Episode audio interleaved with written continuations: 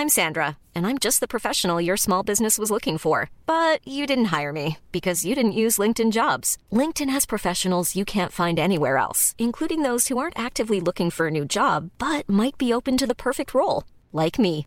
In a given month, over 70% of LinkedIn users don't visit other leading job sites. So if you're not looking on LinkedIn, you'll miss out on great candidates like Sandra. Start hiring professionals like a professional. Post your free job on linkedin.com/people today. Mom deserves the best, and there's no better place to shop for Mother's Day than Whole Foods Market. They're your destination for unbeatable savings, from premium gifts to show-stopping flowers and irresistible desserts. Start by saving 33% with Prime on all body care and candles. Then get a 15-stem bunch of tulips for just $9.99 each with Prime. Round out Mom's menu with festive rosé, irresistible berry chantilly cake, and more special treats. Come celebrate Mother's Day at Whole Foods Market. Ryan Reynolds here from Mint Mobile. With the price of just about everything going up during inflation, we thought we'd bring our prices down. So to help us, we brought in a reverse auctioneer, which is apparently a thing.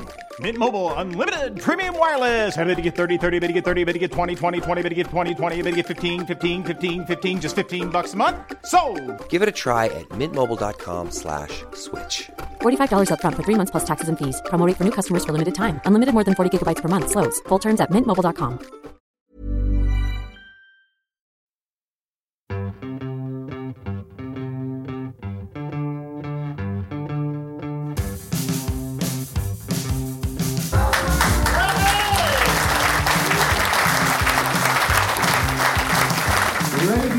Ladies and please welcome on the stage Paul, Steve Hanley, and Kevin Cummins. Round of applause.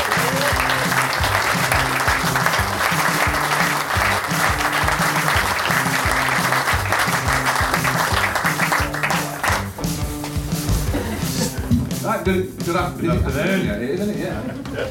Welcome to the uh, Old Brother podcast, which we don't normally do live, but we're delighted to be here today. before. Done one before, yeah. Well, Oh, it's loud as the words. Are we uh, allowed to do this, are we? Well, I think, I think we're still, well, we're going to make the best of it, but while, for the next hour, we're still allowed to talk about the fall. I'm not sure when the call. no, no, no. Going to serve it at one o'clock. You're not allowed to make. You have to put an All right, I asterisk in think there. it's because it's a Sunday. We're all right. Oh, of course, yeah. So I was going to introduce this gentleman here, but obviously I don't need to introduce him to you because you've all bought a ticket, so it'd be a bit weird if you didn't know who he was, wouldn't it? But for the purpose Someone asked me directions to here outside the bus station. He didn't know who I was. Uh, that's, that's the uh, that's the being behind the camera. I That's sent him the wrong way. well uh, for the purposes of the tape. with Our guest today is the marvelous Mr. Kevin Cummins. Um, by way of introduction, if you've ever seen a picture of Joy Division, it was probably taken by Kevin. I think. I don't. So if, if you if you weren't lucky enough to be going to gigs in Manchester in 1979. And you've got an image of Joy Division, then Kevin probably took the picture. I think that's fair to say, don't you? Kevin? Fair to say. Yeah, I think so. But uh, I'm taking pictures of other people. Oh yeah, we're going to get onto one of them in a moment. Then. So uh, the, the reason he's on the Old Fall, the, the Old Brother podcast, the Old Fall podcast, the Old Fall Brother cast, um, is because of this marvellous tomb we have in front of us, which is a collection of his uh, works over the years, taking pictures of the fall. And one of the joys of this book is, you know, you know unfortunately with Joy Division, it's quite a short period. This, this is quite, it's quite a journey. This one? Yeah, it is actually. I mean, you, you know, you kind of see 40 years of Mark running Yeah. through it. Um, and really, you know, it's it's kind of my story alongside theirs and his and yours and whoever else was there, plenty of you. But um, somebody reviewed it on Amazon and said, hey, it's all right, this book, but it's got a lot of gaps in it. And it's like, well, you know, I didn't live with him. There's not that many gaps to be I would be alive if I did for a start. no, there aren't. I mean, it's just whenever I dipped in and out of his life, you know. He does know how taking photographs of bands work. So, oh, you no, I do, no, I do. You get slagged off usually on Amazon for the packaging being awful. One star. Shit, One star. Booked shit, mate. The packaging fell apart. Right, we're going to go back. That's a Paul lyric, if in case you were there. So, one of the cliches that gets trotted out, probably by me as much as anybody else, is that, that Manchester Music started at that Sex Pistols gig in 1976. But you were taking, I mean, I don't know how much you were actually earning, but you were taking professional photography way before that, weren't you? Well, I graduated that year, so um, whenever I took any pictures of a band, if I started working for the NME probably May, June '77, Right. you know, kind of bombarded them with information, false and true, mainly false actually, you know, and. Um, whenever I did a job for the NME, it would be probably cost me 20 quid in film and processing and a couple of prints. I got £6.50 for it. Ah, well. So I wasn't sure it was going to be something I'd do for a long time. I thought maybe I'd do it till I got a proper job. Yeah, it was expensive business then, wasn't it? It was, yeah. Well, it's- I, I'm thinking of that picture. like, There's a picture of, of you. You took a David Bowie, and that was '73. yeah, I did that at, my, at art school mainly so I could blag it into the gig, to be honest. Well, like, that's how you make your money, Yeah, then, it? yeah. Well, I got in free. Yeah, I didn't have to pay to go to most gigs, so that was okay. yeah. Um, but the Bowie one I took when I was 19, and because I was obsessed with Bowie, Yeah. and I kind of, I just thought, um, walking with a college camera case, and they'll just let me in, and they didn't really have backstage passes or anything then, so I just used. to, Sometimes I'd take the case to a gig. Uh, so I could stand on it, really. and, uh, and then after going to about three gigs, I thought it's quite good. I'll put a camera in it and Yeah. maybe take some pictures next time. So I took some of Bowie. Where was that? Um, What venue was that? Uh, Free Trade Hall. Well, I went to the Hard Rock in '72 at Man, I Christmas. just missed that. Yeah, which was great. And I, I took three photographs there because I was trying out a colour film. We, we were given a, some project over Christmas to do. So I took some pictures of Bowie on this really grainy, kind of fashion colour film. Um, GAF 500 for all you in, interested folk out there. And um, you had to send it off to Germany. It took about three weeks to come back, and then it was shit. So then, you know, you know um, and we did loads of different things on it just to try it out under different conditions. So I took three pictures of Bowie, which are kind of okay. And then I took some pictures of Bowie Free Trade Hall, and then we went to Leeds as well. That Ziggy Stardust still Aladdin Sane Tour. Wow. And took some there. And that's when, and the V&A bought the picture from me. Right. And so it was like my first sale ever to a gallery, and I thought, you know, maybe it is quite a good way of it. When I say they bought it off me, they said, "Would you like to donate it?" Right. Yeah. Well, sounds better if you say, Yeah, yeah, yeah, bought it from me." I I don't wish to cast aspersions on whoever was teaching you at college, but that photograph is as good a photograph as you've ever got. So I don't think you, you did, can't have learned. You can't have had much to learn because that's that's a fantastic. Um, you still learn. I mean, I'm, you know, that's not being, you know, false modest or anything. I think you, st- you learn all the time by looking at other work and looking how you can make a better picture. And I took a picture at the Free Trade Hall of Bowie, and I thought it, I wasn't in the quite right position for the shot I wanted. So when I went to Leeds, I stood in that position and waited for that moment where Yeah. it does the mind to width of a circle, and I got the shot I wanted. Yeah. Um, and you kind of have to do that. You have to research your subject a little bit, maybe. Yeah. You can't just wing it all the time. a lot, a lot of the time. You can't. So um, So what research did you do for the fall?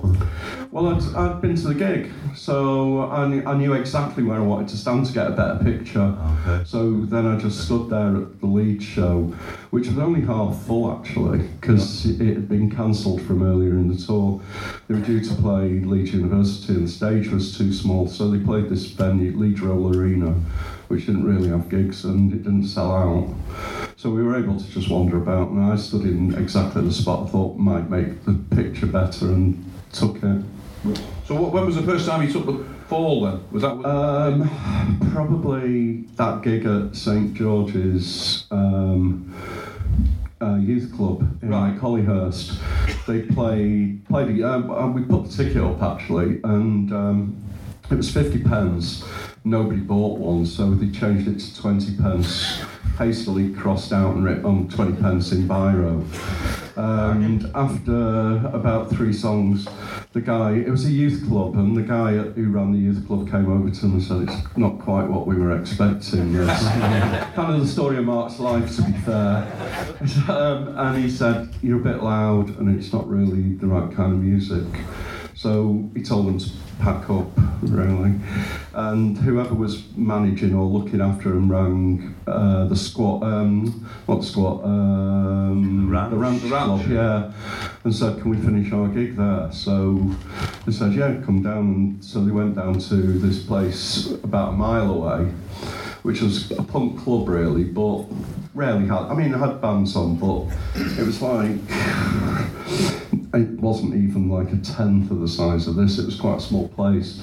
Um, and Mark being Mark didn't play the first three numbers again. He just carried on the game as though it was a little break, a break in proceedings. He wasn't giving them extra for their 20 pence. I mean, that, that picture from the ranch is quite it's quite unusual because it's everybody, isn't it? That's, Yeah. It's in, it's in the book, obviously. Yeah, I had a, I had a very wide angle lens that I like to use, and so you could. I was probably about 18 inches, two feet away from them, but it was very wide, so I managed to get a whole band shot. It's a brilliant, brilliant photograph. that. Yeah, you kind of get the feel for the excitement of Yes. being there, I think. Yeah, yeah.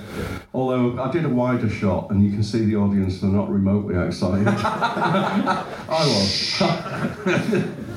But um, they, they were a good-looking bunch, though, weren't they? Well, maybe not in a not in the classical sort of sense, but it was a, a good-looking band. Yeah, I thought so. I Yeah, thought yeah. They, all, they all had, they, they were a very strong looking band, definitely.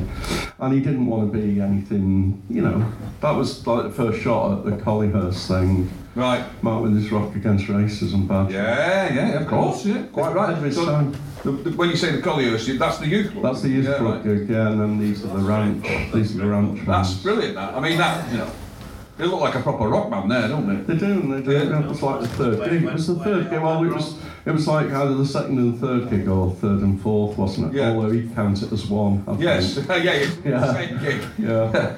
but they weren't quite. They didn't look quite so glamorous. The next show, which was in the flat. Oh yeah, well, um, we did the shoot when um, for Sounds, I think it was, or maybe NME, I can't remember, but around Christmas, and Mark, we never, I never wanted to shoot traditional rock and roll pictures particularly, and Mark certainly didn't. And at the time, Man City were running this series of features in the program of players at home with their lovely wives and lovely children and lovely house and lovely car and all this. And Mark said, why don't we do it like that? And I said, well, you know, Dennis Tueart's Leafy Mansion in Cheshire is not is a bit like different to your flat in Prestwich. Um, and he said, yeah, but it'd be fun. And of course, you know, the, you present a magazine with a picture like that with no idea. They do look fun, to be fair. No, it wasn't. no, and he he'd made some attempts at tidying up by shoving about a week's washing up under the sofa. Um, and there was a fair, you know, a few political posters on the wall and various bits and pieces. And uh, I said, shall we do a picture outside as well? So we did the picture by Prestwich Hospital. And it was only when I was processing the pictures that I realised Mark was holding a cat. I've, you know, I've no idea where he got it from. I didn't even know if it was his. Oh right. Did he bring it with him? Yeah, no idea. So, but it was dark, you know, and I was having to do this shoot with flash outside about eight o'clock at night, and um, well, like I say, when I processed the pictures, I thought, oh god, he's got a cat, you know. Well, it's, it's interesting that because that you, you, you've talked about it before in the context of Joy Division about your photographs kind of shape the image of the band. I think that's really true, John. Division. I mean, I, I, if you've ever met any of Joy Division, they, they, they were, certainly weren't the here are the young men dour kind of guys. They weren't at all, no, and everybody, that was how we wanted them to appear, and that was how Tony Wilson wanted them to look like, Rob wanted them to look like, and they were really intimidating. And Rob said the reason he never wanted them to do interviews is because they were all really stupid, and, and they'll just say fucking stupid things, you know. So he said it's better to be enigmatic. Yeah, yeah. And then, so I never took a picture of them smiling. I didn't do anything like that. Everything was really kind of Eastern European Yeah. serious. In fact, one of the pictures from the bridge looking back into Manchester, when I've done interviews in Europe, people say, is that Dresden or is it Poznan? And then I said, no, it's actually Manchester. that's, what, that's what it was like. Yeah. And they're, they're kind of horrified because they have this idea that England's great. you know. Yeah, yeah. I mean, it was, a, it was a grim place, Manchester, then, wasn't it? Yeah, it was. Yeah. Um, I mean, you know, that Collyhurst Youth Club was quite near the Electric Circus, which was a big punk venue. And I used to drive there because I had all my camera gear and it was a bit, it was a bit dangerous. Yeah, yeah. And um, we'd meet up in the ranch after a gig, and half the people who'd been at the gig were like ripped clothes, um, black eyes, it wasn't cuts, everything. People- it was like a mile back in Yeah, sand. People yeah. they used to get ambushed all the time, and I'd be just driving around, not having a clue that any of this was going on. You had to walk from town, didn't you? I only went to the electric circus once, yeah, but it was. Yeah, it was definitely, and it was. It, there was a lot of kids there um, threatening to mind your car. Oh, yeah. It's, a bit, it's a bit of a poor show. We talk about Manchester and how central music was it. It's a bit poor show that the premier punk venue was a mile outside the city centre in Collyhurst. Well, it's a bit grim, Uh, yeah, it was. And I mean, it wasn't because it was such a nice place either. The venue was a shithole by Oh, completely. I mean, you, you wouldn't get away with it now, would you? No, no. Nowhere like that would be allowed to open. No, I always thought that about. There was a few, wasn't there, the Mayflower. They were all like that. That was 100 fair. years late being condemned, that, Yeah. Mayflower. Yeah. I mean, terrible. Well, most venues here, most venues in Manchester were like that. Yeah, yeah. They were terrible. I mean, that, speaking of terrible places, the, you, you famously took pictures of Joy Division and the Fall in TJ Davidson's. Yeah. Now that wasn't. I mean, that made the uh, That made it- Circus look like bloody rich, didn't it? Yeah. I mean, that The was Ritz Hotel, actually. Yeah, yeah, uh, yeah. Not, not the Ritz Ball. not the rich venue. No, no, yeah. Which was just as bad as the others. Um, yeah, oh, when you look at the Joy Division pictures of them in the rehearsal room, you'll see a, lo- a lot of Coke cans and Fanta cans around, and they're all full of piss because none of them could be bothered going to the floor below to use the toilets, which were usually blocked anyway. Yeah, yeah. Um, and the bloke who owned it, Tony Davidson, had no interest in ever getting them repaired. Well, what, if, he was, if, he was, if he was writing a list of repairs for that building, I think Yeah. the toilets would be fair. The, the, making sure the floors weren't condemned Yeah, would be I well. the whole thing I mean, terrible. not to say how bad it was, the caretaker was a tramp he found sleeping. That's true.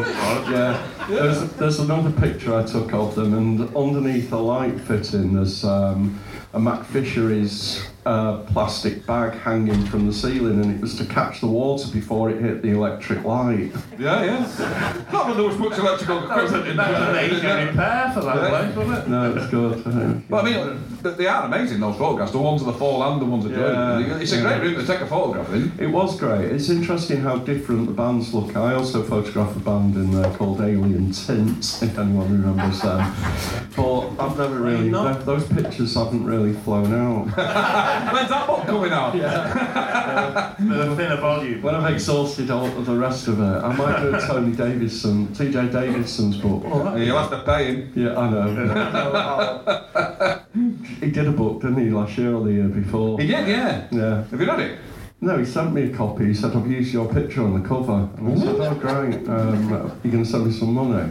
And he said, it's a picture of me. I don't have to pay, do I? That's how it works. Yeah, yeah. so you settled out of court? Uh, y- well, yeah, he's, he's kind of connected, though, isn't he? I think. Well, you'd like to think so. I Yeah, think. him and, him and Ray Rossi and Mick Rossi from Slaughter and the Dogs, they were all He kind must be of. getting on a bit now then. He doesn't, He looks well. Have you seen pictures of him? He looks about 35. I don't know what he's. I don't know if he's had his blood shot seized or something, but. Yeah, I, the picture of him was a picture of him sitting on a Lotus Elite in Manchester. Oh. I, I was never sure whether it was his or not. Probably not. Yeah. So, I was going to ask you, and you've said it again about Joy Division, about you felt the responsibility to present them in the best way. Did you feel the same about the fall, or was they were they kind of more? I don't think I was ever allowed to impose my will on the fall, Yeah. to be honest. Um, well, photographing the fall was always very different because Mark, uh, Mark actually did like having his photograph taken. He was very good at it as well. Yeah, he, liked, he did like it, but he didn't like to do it straight away. So whenever you'd go and meet up to do a session, it was like every time I photographed the fall, pretty much there'd be a different lineup. And I always said it was a bit like going around to your friend's house and he's got a new wife and kids. And there was, he had, abs- and he never introduced them to you. You have absolutely no idea who these people Well, that'd be were. true, yeah. And then I didn't even to the band, you know, someone else would just be there, and he would. Um, we, you know, he, he'd sometimes bring one member out for a photo session, sometimes just turn up on his own. He always knew whether we needed just him or the band, but it didn't matter. And then he'd say, Oh, let's go and have a pint and have a chat about Man City or this, that, and. What have you been doing? Take piss for half an hour. Five pints later, it's too late to do pictures, so you have to go back the next day. and that was pretty much the story of the fall every time I photographed him. You know, he wouldn't tell me where the venue was, he wouldn't be there if he did tell me. It'd be like, you'd always try and have to work it out to, that you'd go to the nearest pub close to where he told you to meet up, and odds on he was there. Didn't you do that abroad a few times with you? Yeah, he did, yeah. Yeah. Yeah, yeah. Where was that then? Berlin. Yeah. Although, to be fair, he, he kind of fell out with the band on the way there as well, didn't he? So, Okay. he, he'd had a, he, we were going to Berlin and they were playing a gig there, and I always wanted to photograph it in Berlin, and I flew there direct, and they didn't turn up for ages. And then he, this is like 2006, 2007, and I bumped into Steve Trafford that afternoon, and he and I said, what's happening? Are you going down to the vet? And he said, oh, don't even ask. He said, it's a fucking nightmare. He said, first of all, Mark tried to smoke on the plane and he got told that you haven't been allowed to smoke on a plane for 10 years, but that, he didn't seem to notice that. Um, Then that's what he used to say was, what are they going to do? Throw me off? yeah, no, Mark, arrest you when you actually Yeah, land. absolutely. and then, he, then we went to then he said he got to Frankfurt um, airport to change flights, so he wanted to smoke there, and they wouldn't let him smoke there. Then when he finally landed and got in in a cab, he lit up, and the taxi driver said, "No smoking in my cab." And he said, "I fucking smoke where I like." And he said, "Not in my cab." And he turned round and grabbed the cigarette out of Mark's mouth. So Mark punched him. And all this happened at a traffic light, and coincidentally, there was a news team at the traffic lights making a news story. So there's a camera presenter, and they're just looking at his cab rocking behind. and so they turned the camera on it and filmed it all, and then said to the cab driver, "If you need that, we've got it. You know, we kind of saw him assault you." Um, and so the tour manager had to give him some money to shut up. Um, he got to the got to the hotel, took his false teeth out and slammed them on the on the bedside table, where he bounced off, and while he's looking for him, he stood on them. and so, and then he Just said, another, just another day. then he said to Eleni, you're going to have to go out and get these fixed because you speak German. Apart from that, I was the gig? you haven't got that far. And uh, well, gig was great, and then he wouldn't do any. Pi- he, he would only do pitched across the road from the gig. So it was like we'd come all the way to Berlin, and, and you want pitched looks like we took it on Salford Precinct. and that was a, a kind of that. But like you say, that was fairly typical day. Yeah, but I mean, the, the thing about all that is, you end up with great shots at the end of it, You don't do, yeah, yeah, Because they're like, Oh, that's all right then. yeah, yeah. it is, isn't it? It's, it's all, well, that's all I'm there for. I'm, Yeah, not, yeah. I'm not, you know, I'm No, not no, that's right, yeah. not a family counsellor, am I? Why isn't Charles that? Because for all that, and for all it looked like he was mucking you about and all that, he, he did. He was quite invested in the mythology of the photographs. Yeah, of course he was. Yeah. He, he understood. He understood it. He understood what pictures would do for them. There are some bands who don't understand it at all, and some, you know, like Fall did. Manic Street Preachers did. You know, they always Yeah. really understood what how strong the rock press was and what it would do for them, and how you had to work. At, you know, you didn't just turn up and say, "Well, what's your idea?" Um, for their first NME cover that I did, uh, they went out the night before and asked girls in a nightclub to give them love bites so they'd look really trashy the following day. This is a Manic Street Preachers, not Yeah. before. Yeah. Yeah, that's not the fall. Um, so they were, you know, so they all had these bruises on their necks and look dead trashy. It was great. You know, Yeah. that's what you want. You want a band to understand how you help to build rock and roll mythology. And I think it's harder now because a lot of bands take their own pictures. Yeah. They take too many pictures. They take pictures in the dressing room, take pictures going on stage, they take pictures of their breakfast. The they do- rehearsal, Yeah. like, well, and, and so there's no mistake. No. You're- With musicians, you want mistake. When you're a kid, I, you know, really. I didn't want a picture. I didn't want to know what David Bowie had for breakfast. I like to think he lived in a spaceship and at moon dust. Yeah. Well, he probably did, to be fair. Yeah, probably, yeah. As far as I know, he did. But I, I, you don't want all that information. Yeah. You want mythology. Yeah. And I don't think bands, the only band I think in the last 20 years who've understood that are the White Stripes. Jack White really understood what, how to manipulate his own image, and I think very few bands understand that now.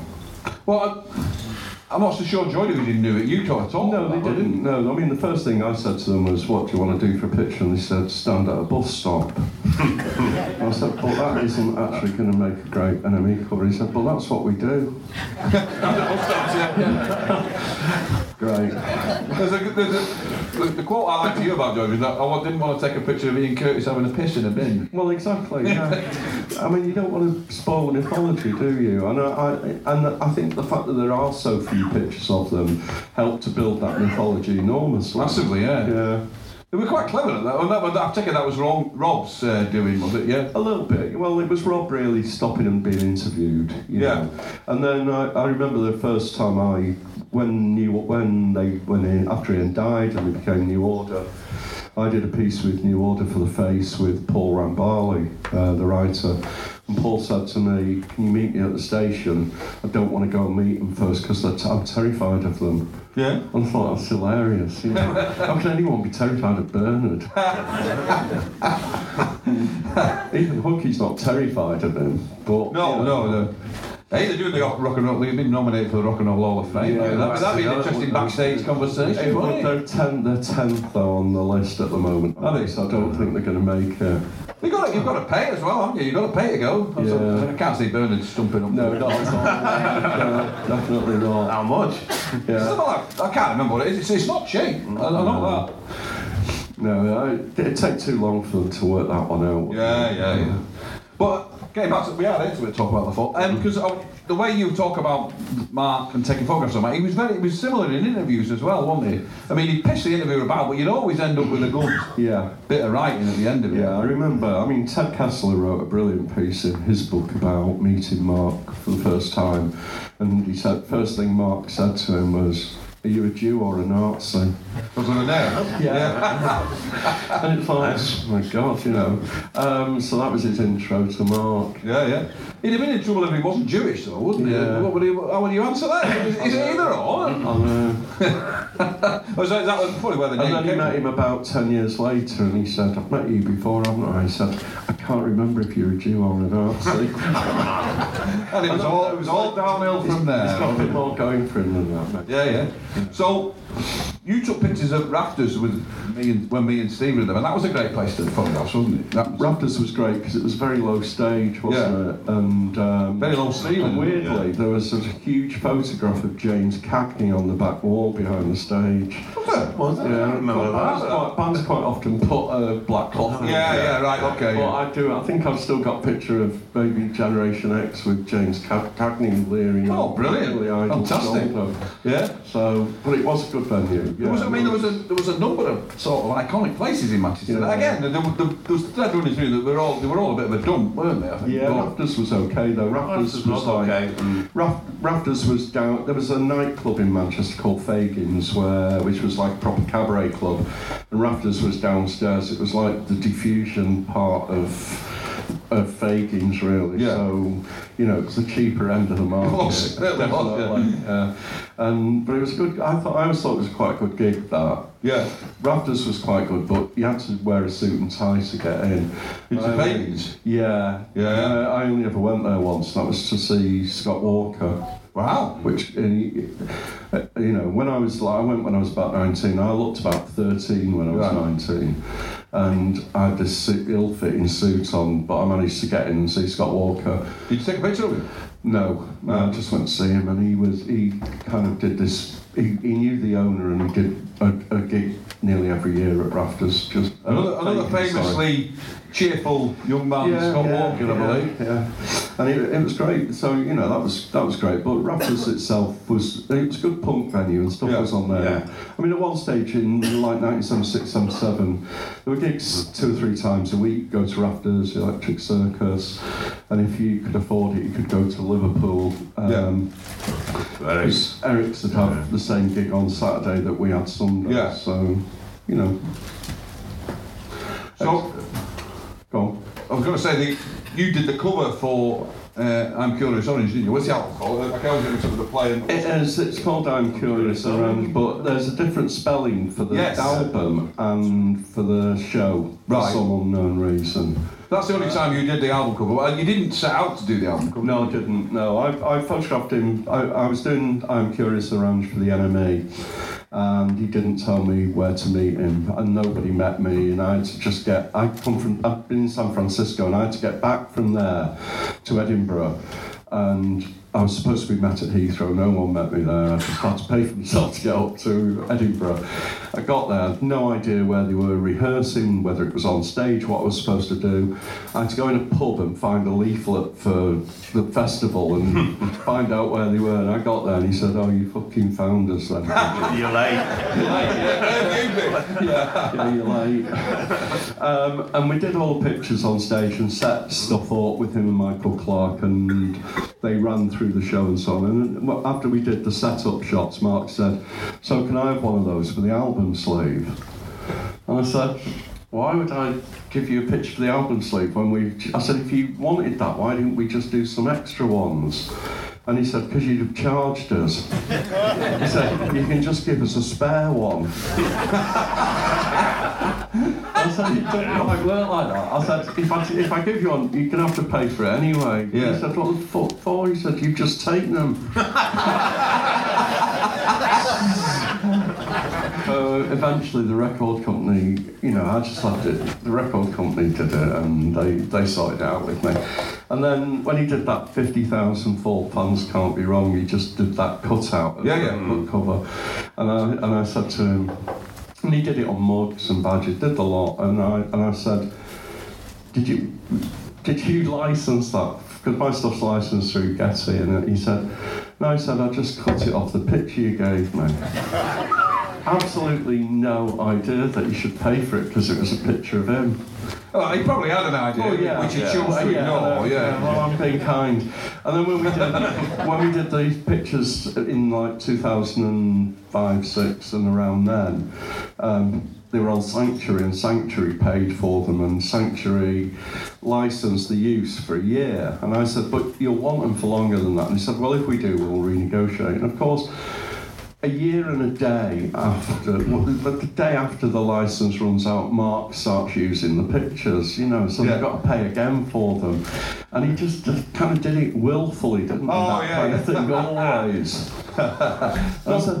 and, I go and I just said to him, you know, Mark will do this. This is what he always does. So why don't you just license them for 10 years and then you don't have to worry about it? Where's the fun in that? No, so exactly. So it's just to wind you up constantly. Because I was going to ask about that shop, that shop at, was behind what's now the Greater Manchester. What's it called these days? It, the exhibition centre. The, Yeah, uh, yeah. 'cause it was- G-Mex. G-Mex. It's not been called the G-Mex for 15 years.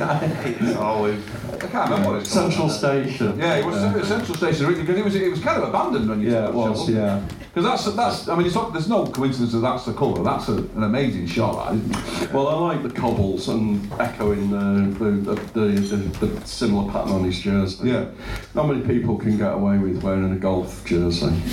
Well, uh, to be fair, a lot of people had them. They used to sell them on Grey Mare Lane Market. They Yeah. were like kind of nylon, weren't they? They were very nylon. Yeah, they were. But, but that's that's part of the thing about the Fall. You could. It, it's like you went willfully to look completely untrendy and ends up looking quite iconic, which is Yeah. it's quite a trick. really. Well, a friend, a friend of mine works for Alexander McQueen, and she said to me, oh, she said, we've got your fall book on our style shelf. so, if Alexander McQueen do jacquard golf jumpers next year, you know where it started.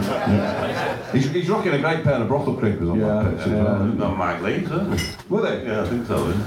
Because Mike Mike Leigh was a drummer before me, and Yeah. he, he famously joined the band from a, like a Teddy Boy revival, a bit you know, so what they call Rockin' Ricky and the Red Stripe. And the velvet collar. Well, Rocky Ricky and the Velvet Collars, yeah. But he, brought this like chest of dressing up clothes, basically. That's quite good. Yeah. So I saw them the first time they played. Well, you were there as well, obviously. But uh, they played Bowdon Vale, which was in Yeah. yeah, well, obviously Bowdon, south of Manchester, and he had his dressing up box. So they came out and uh, they had and Mark had them brothel creepers on, and Martin had this beautiful taupe, you know, them shawty wadding jacket. Um, beautiful it was. He looked, he looked very well in it, didn't he? Yeah. And the black, the old black cap on, but it, I don't think it lasted long. Mark, Mike's dressing up box. Never, I Well, well, he probably took it with him when he was booted out. yeah, well, no, He, he left, Mike. He left. Yeah, they, were, they weren't playing. They only did 109 gigs in the eight months he was in there. They weren't playing. He wasn't playing enough. you never took. You never. You never took them. No, No. no. He was great, Mike. He, He'd left never before. seen- He'd left before I, Yeah. I even knew he'd started. He was the least likely looking fall member. He looked like a, an off-duty policeman. Yeah. Which didn't be a favourite, the fall, did it?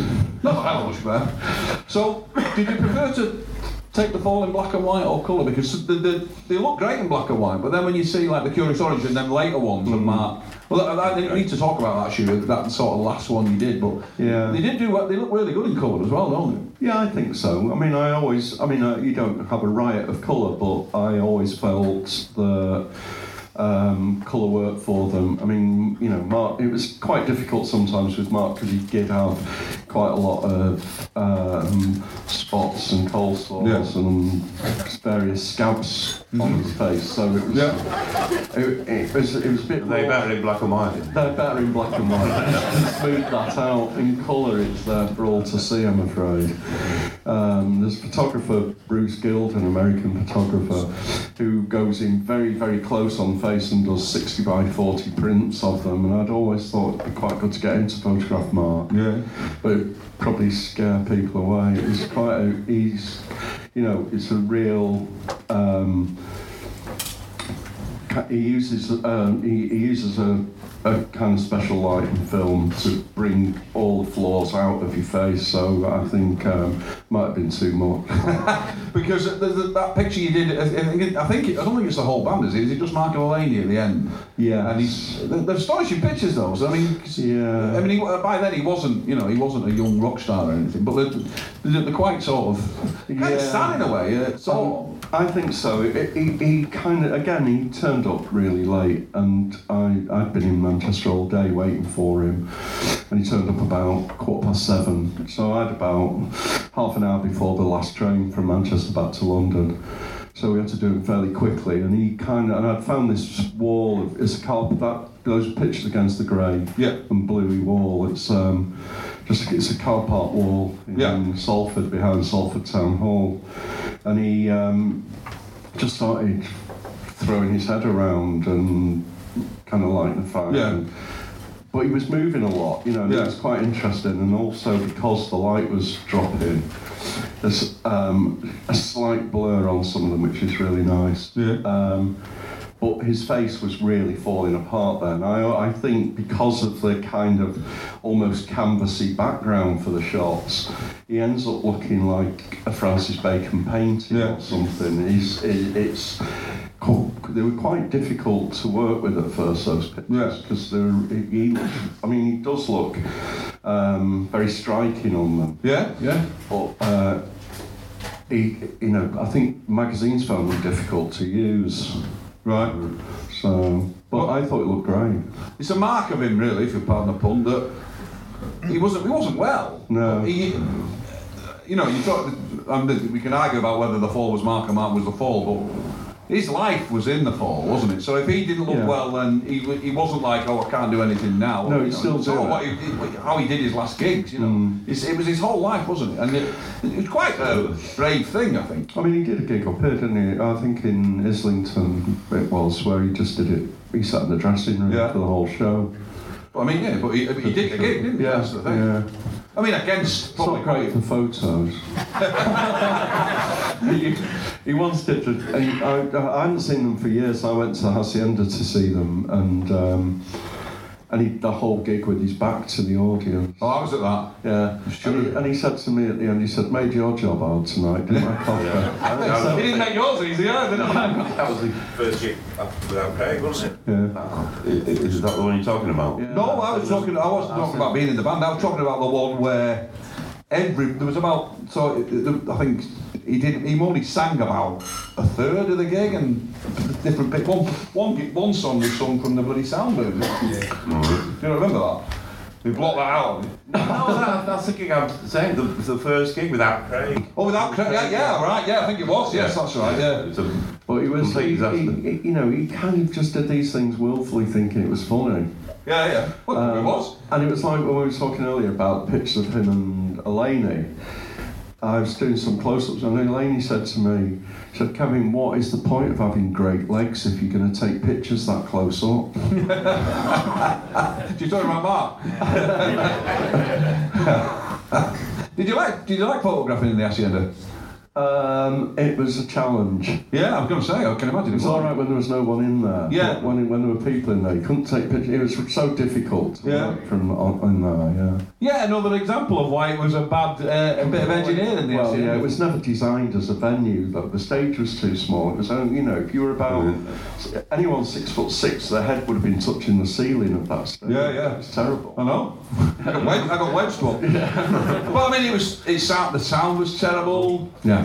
The bar was where the stage should be, and the stage was where the bar should Yeah. be. And it, but it looked great when it was. If you took a picture of somebody when it was empty. Yeah, that's right. I know. I used to use it as, if I was photographing a band, I used to use the Hacienda as my studio quite a lot of the time because it was down the road from my own place.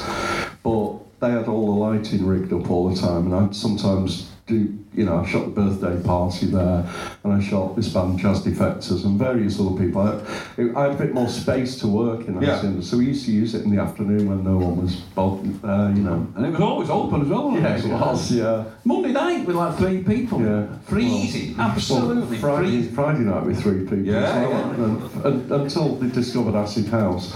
Tony Wilson always used to talk about the Hacienda and how, and he'd have all these great theories about why people had started coming and why it had changed and stuff. And Mike Pickering would say, no, that's all ru- rubbish, Tony. He said it's when we started selling Stella for a quid.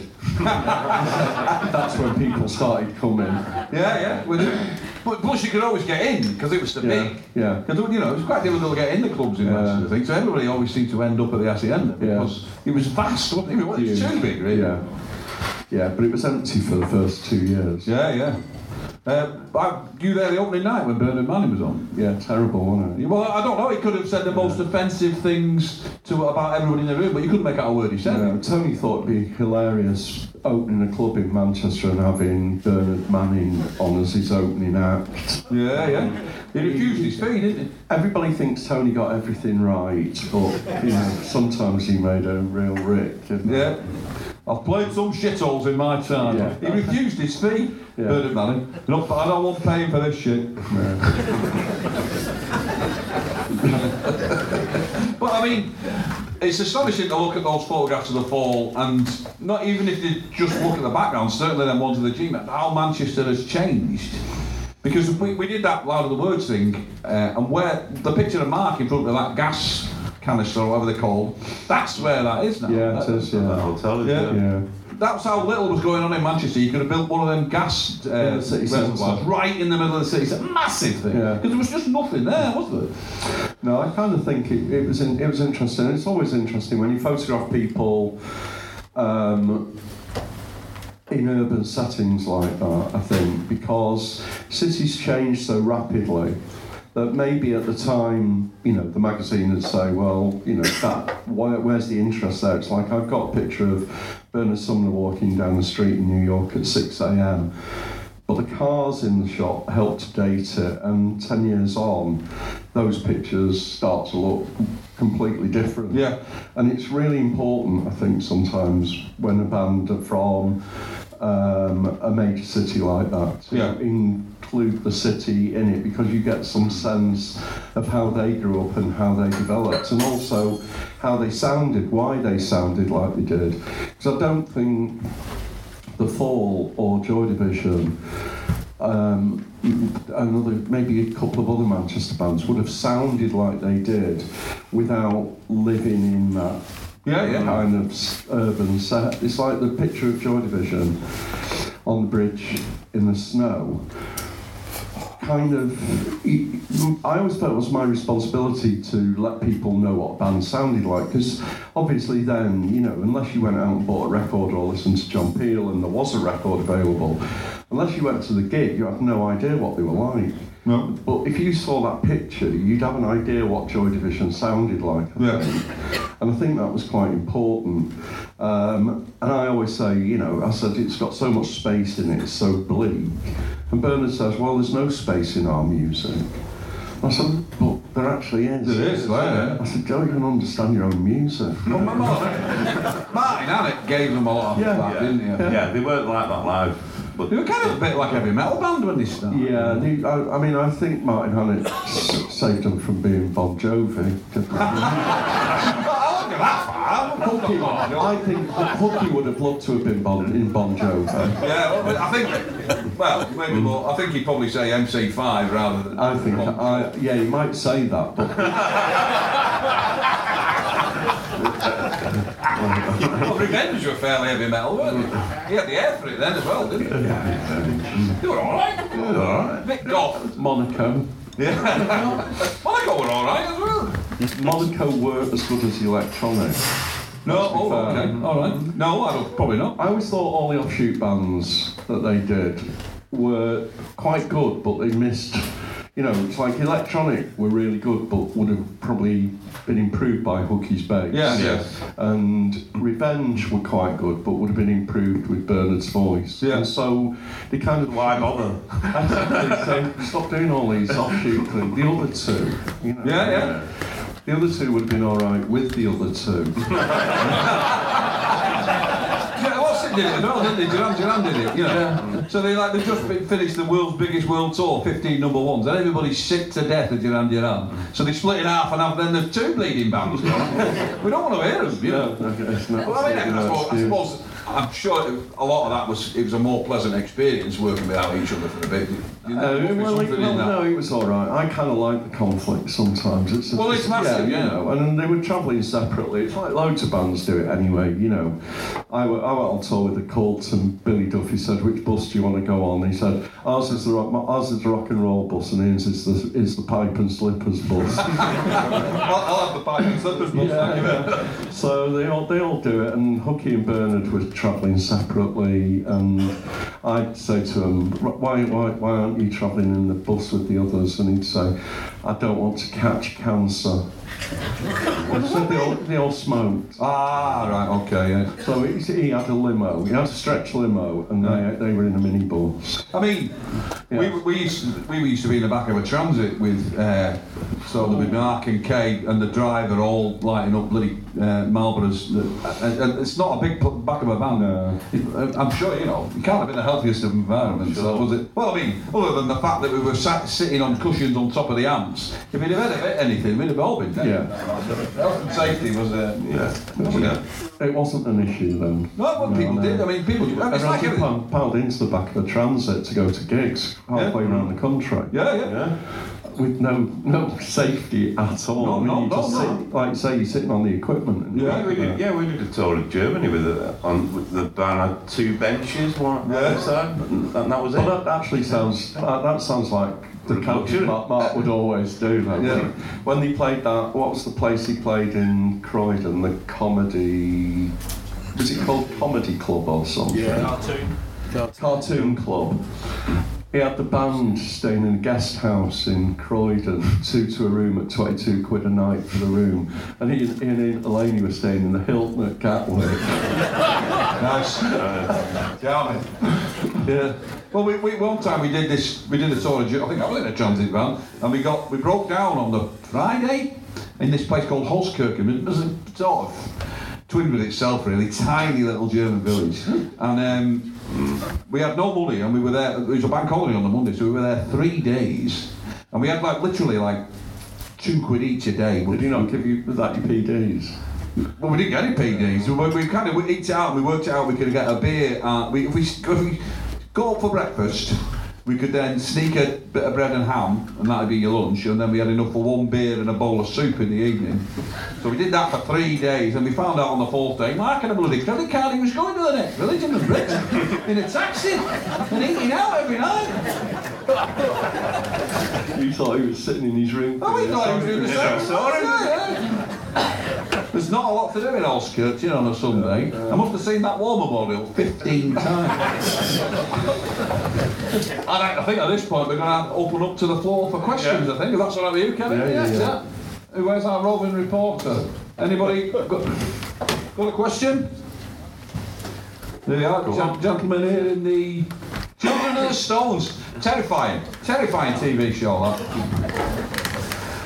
Hello. Um, question for Kevin, really. Um, the uh, uh, photography that you took, the rock photography, was, was amazing. Which other um, of your kind of competitors did you did you rate uh, um, of that of that era? Did you have any? Uh, and, and what was your relationship with, with, with, with them, or did you even mix them at all? Don't really like music photography.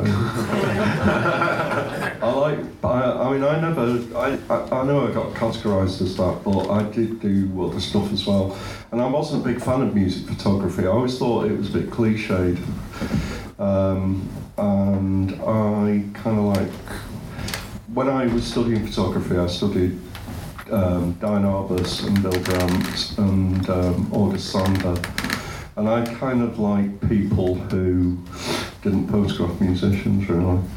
So I don't know. I mean, I liked Pennie Smith because um, she was one of the first people I met who gave me a bit of encouragement, really. But most people um, saw you as trying to take their work from, you know, if they were working for the NME and you came along and they start thinking, oh, well, you know, I want to do this, I should be doing this, and there'd be a bit of kind of uh, unnecessary rivalry when people could maybe work closer together.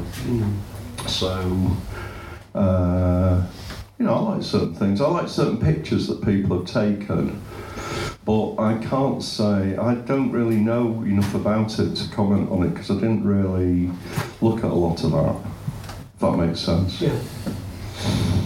Well, so Jill Furmanovsky, you did you, you knew her as well, haven't you? With kind of contemporaries as well. haven't if- I mean, I could tell you a story about a photo Jill took, but it's probably not very fair. Tell me when we switch the mic off. Tell me when we switch the mic off. and I'll, I'll edit it in without your knowledge. Yeah. Okay. Anybody else? Thank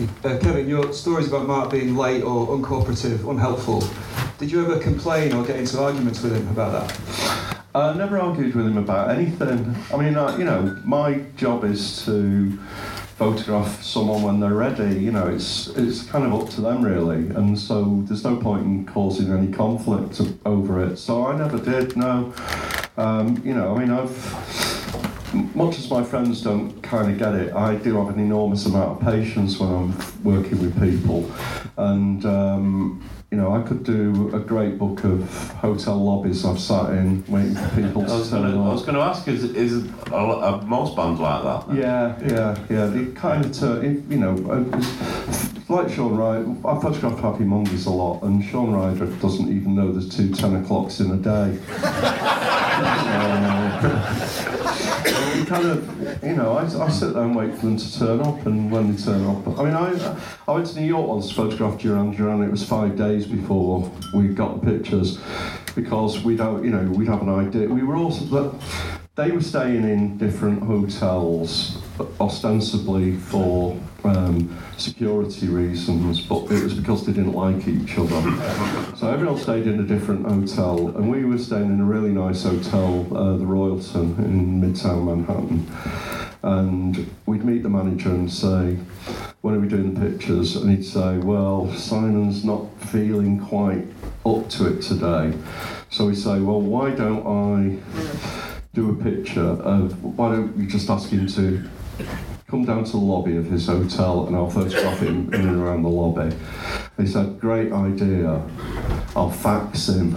it's like we all have fucking mobile phones, you know, and he says, I'll fax him. And I said, and PR said, just ring him. And he said, Simon won't do the telephone when he's on tour. He'll get back to us in 24 hours. We said, we're going home tonight.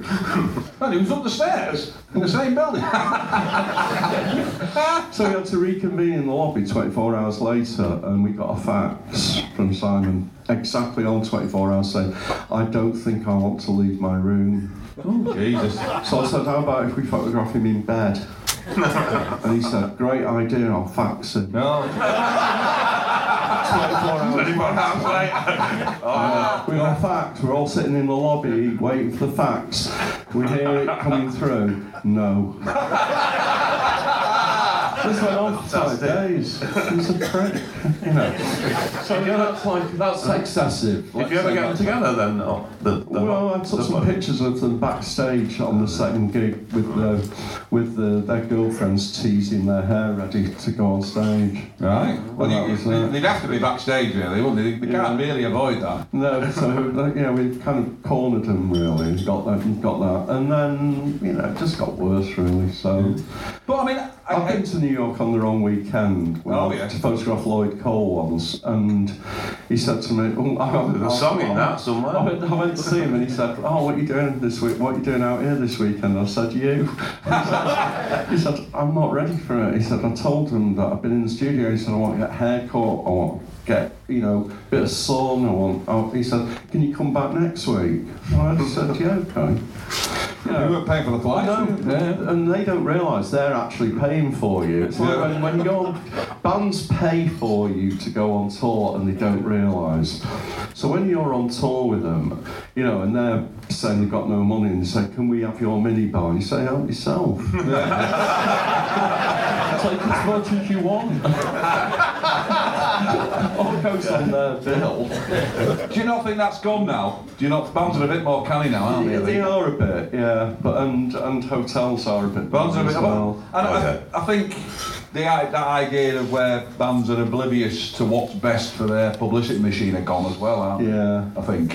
yeah, I think so. But that's because every because everything's digital and because there isn't as much money on that side as they used to be. I mean, the money was ridiculous. Ridiculous, at one stage. Yeah, you know, I could say, "Oh, I want to go and photograph Morrissey in Japan for the NME," and they'd say, "Yeah, great. You know, go.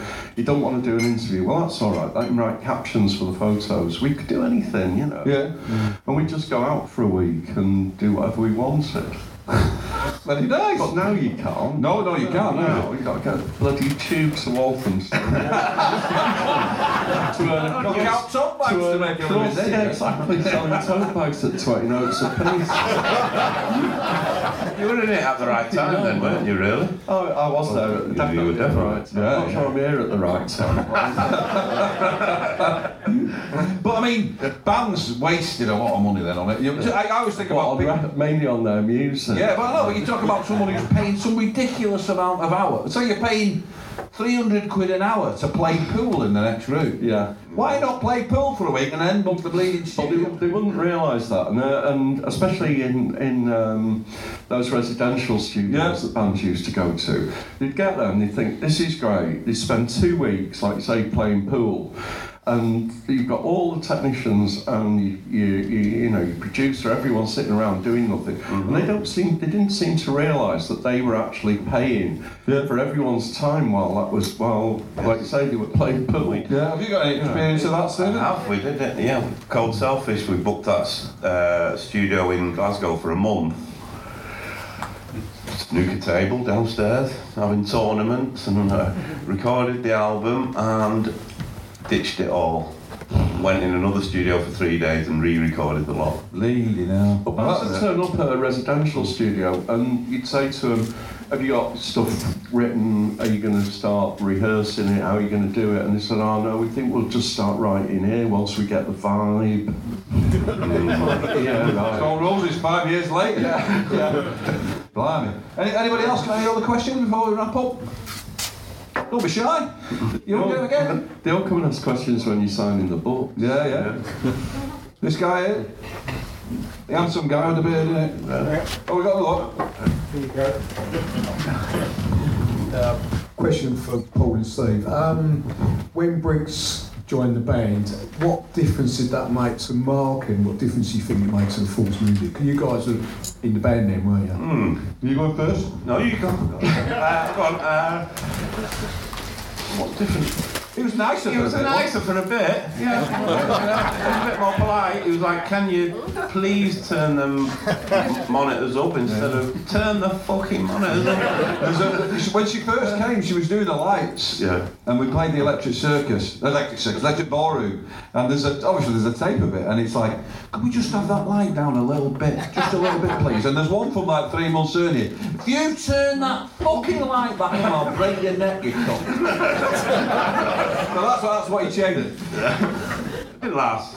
Hey? Didn't last. Didn't last really, no. So that was the difference. I, I don't think that all that about she made us made him into a pop band. I don't think that's quite true. I think maybe production wise, and um, certainly having your photograph taken took a bit of a. Well, she also taught him the merits of the the uh, domestic refrigerator. She did, he did. Yeah, stop putting his milk on the windowsill. Yeah. You- Steve was there the first time she went in a chip shop and asked for a scallop, and was disgusted to find it was a potato in batter and not. Oh, like Peter Mandelson. Yeah, yeah, that's right. Guy that. What about portion of You just don't guacamole, guacamole please? in chip shop. Mushy bees, you prick.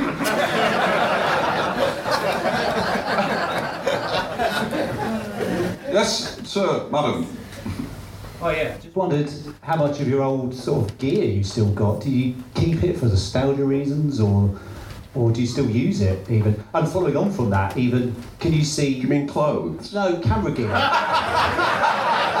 Equipment, tools of the trade. and can you see photography going full circle on digital, like sort of vinyl is now ahead of CDs? You know, it's gone full loop basically. Would it, would it ever happen? Do you think? Uh, I don't. I mean, I think digital's great. I, I mean, digital um, is very democratic, isn't it? You know, used to. If I was photographing a band out in the street, no one would take any notice. You've not got a hundred people walking past you trying to take a picture because no one really had a camera. You know, the only time people used their cameras when when it was film, you'd use uh, you'd take pictures on holiday. You'd finish the film off in the back garden with the dog and send it to the chemist. Whereas now people take pictures of everything they do. You can't, they're not, you know, everyone's documenting their lives all the time, like a fucking Fassbender or something. you know, when are you ever going to put this film of your life together? I mean, I want to see it. Um, so I don't see the. I mean, people use film, but if I turn up with a roll of film a magazine, they'll tell me to go home and digitise it. So there's no point unless you're uh, an art photographer and you're doing something like that. If you're working as an editorial photographer, then you try and shoot. It's like people who write in longhand and submit their copy to a newspaper. They just put it through the shredder and tell them to type it up. Very true. Why wouldn't you? So I can't see why. I mean, I've, I've still got cameras and stuff, obviously. Um, I use digital, but because you have to. You know, I, it's like going out shooting on 10 by 8 plate cameras and insisting that the magazine will get it in a month. That's not kind of how it works, really, unfortunately. Good question, though. Anybody else? Paul, I would like to ask Kevin. Um, obviously, those first shots you know, you decided to go. voice. You decided to go and yeah, hello there. I recognise that voice. You decided to go and photograph the band, right? And that was your choice. Yeah. And then after that, was it always a commission, or did you ever at any point say, "Oh, I'd like to catch up with the Fall again"? Um, it was mainly commission. Occasionally, I'd take some pictures if I was somewhere, but you know, it's kind of it, it's not. If it was as easy as just being able uh, being able to ring someone and say, "Oh, I've kind of not photographed you for a year. Can I do it?" Um, no, you have to earn a living from it as well, and so photographing bands free of charge isn't always that easy to do. Um, and they've got to give you time. I mean, sometimes I'd go and sit in, in, re, in rehearsal rooms with people just to get some up to date pictures, but quite often you've got a PR who they're working with whose job is to stop you doing your job, not to facilitate it. So it's not always that easy. And and you're talking about the difference between going digital. When did you go digital with the fall? Where did I what? Go digital in your photographs for the fall. What period Um,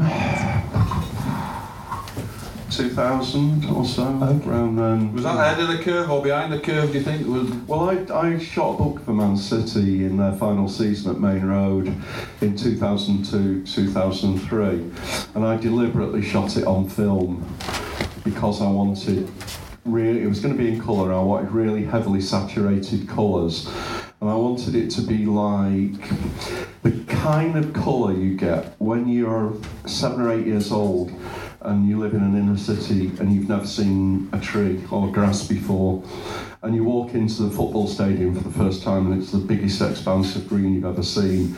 And that stays with you and I think that heavily saturated experience it's like the Wizard of Oz when it goes from black and white into colour. It's an absolutely amazing feeling.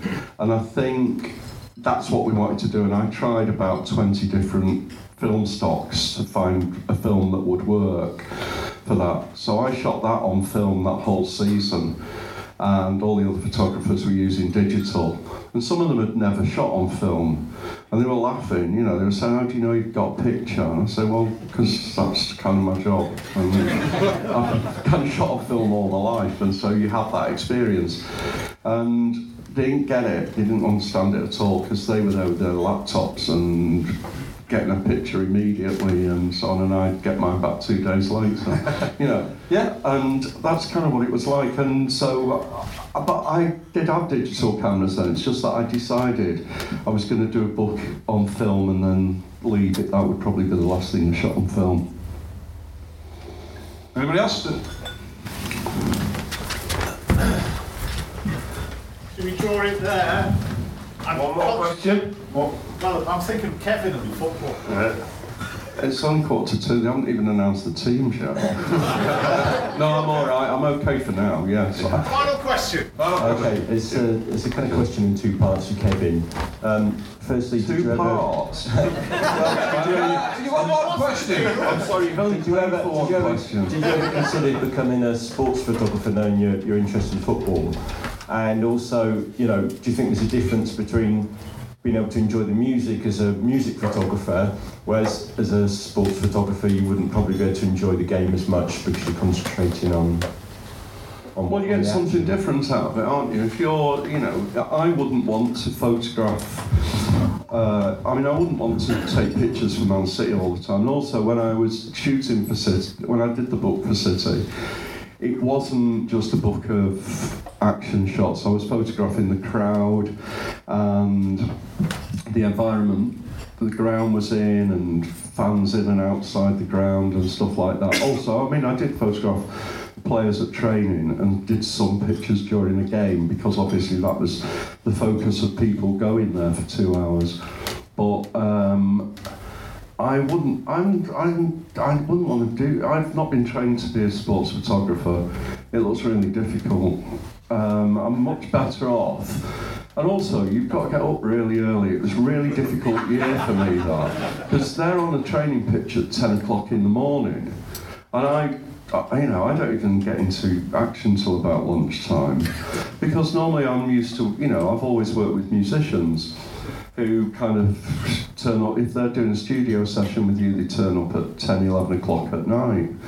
So I'm used to kind of working through the, through the night rather than getting up at 9 to get on a football pitch for 10 o'clock. I can't really do it. Um, I used to enjoy gigs, photographing them live. I don't like, I mean, I'm not a massive fan of taking live photos at, at gigs, but I to kind of enjoy it because I felt, because I was always at the front, so I always felt part of the action. So it was quite exciting. And also, there is a slight level of uncertainty when you shoot on on net on film because you know you're not immediately checking what's on the back of your camera straight away. You know, you co- you're concentrating and ti trying to time it and get the perfect shot. Whereas I think with digital, it's a bit more throwaway. So I don't know. I mean, I'm, I'm not. I couldn't do sports photography though. It's like doing ballet. It's really difficult. You've got to get it exactly the right moment, or else it's shit. Thank you very much. Well, that bombshell. Well, I have to say thank you. If you put your hands together, take them a back. Well,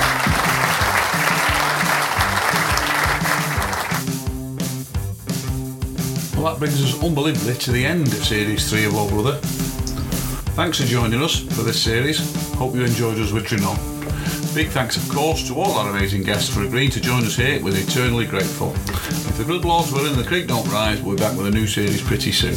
In the meantime, don't forget to follow us on Twitter at Oh Brother Show, where you'll find lists to our Spotify playlist. You can also subscribe via iTunes, Stitcher, or RSS. Then you'll be all set for Series 4 when it does arrive. You can also give us a rating on iTunes or subscribe on YouTube, or just tell your friends if you fancy it too. For further reading, our books The Big Midweek and Have a Bleedin Guess still available from Route Publishers and all good bookshops. And hope to speak to you all again soon. And remember, if you're driving, take your car. Ta-da!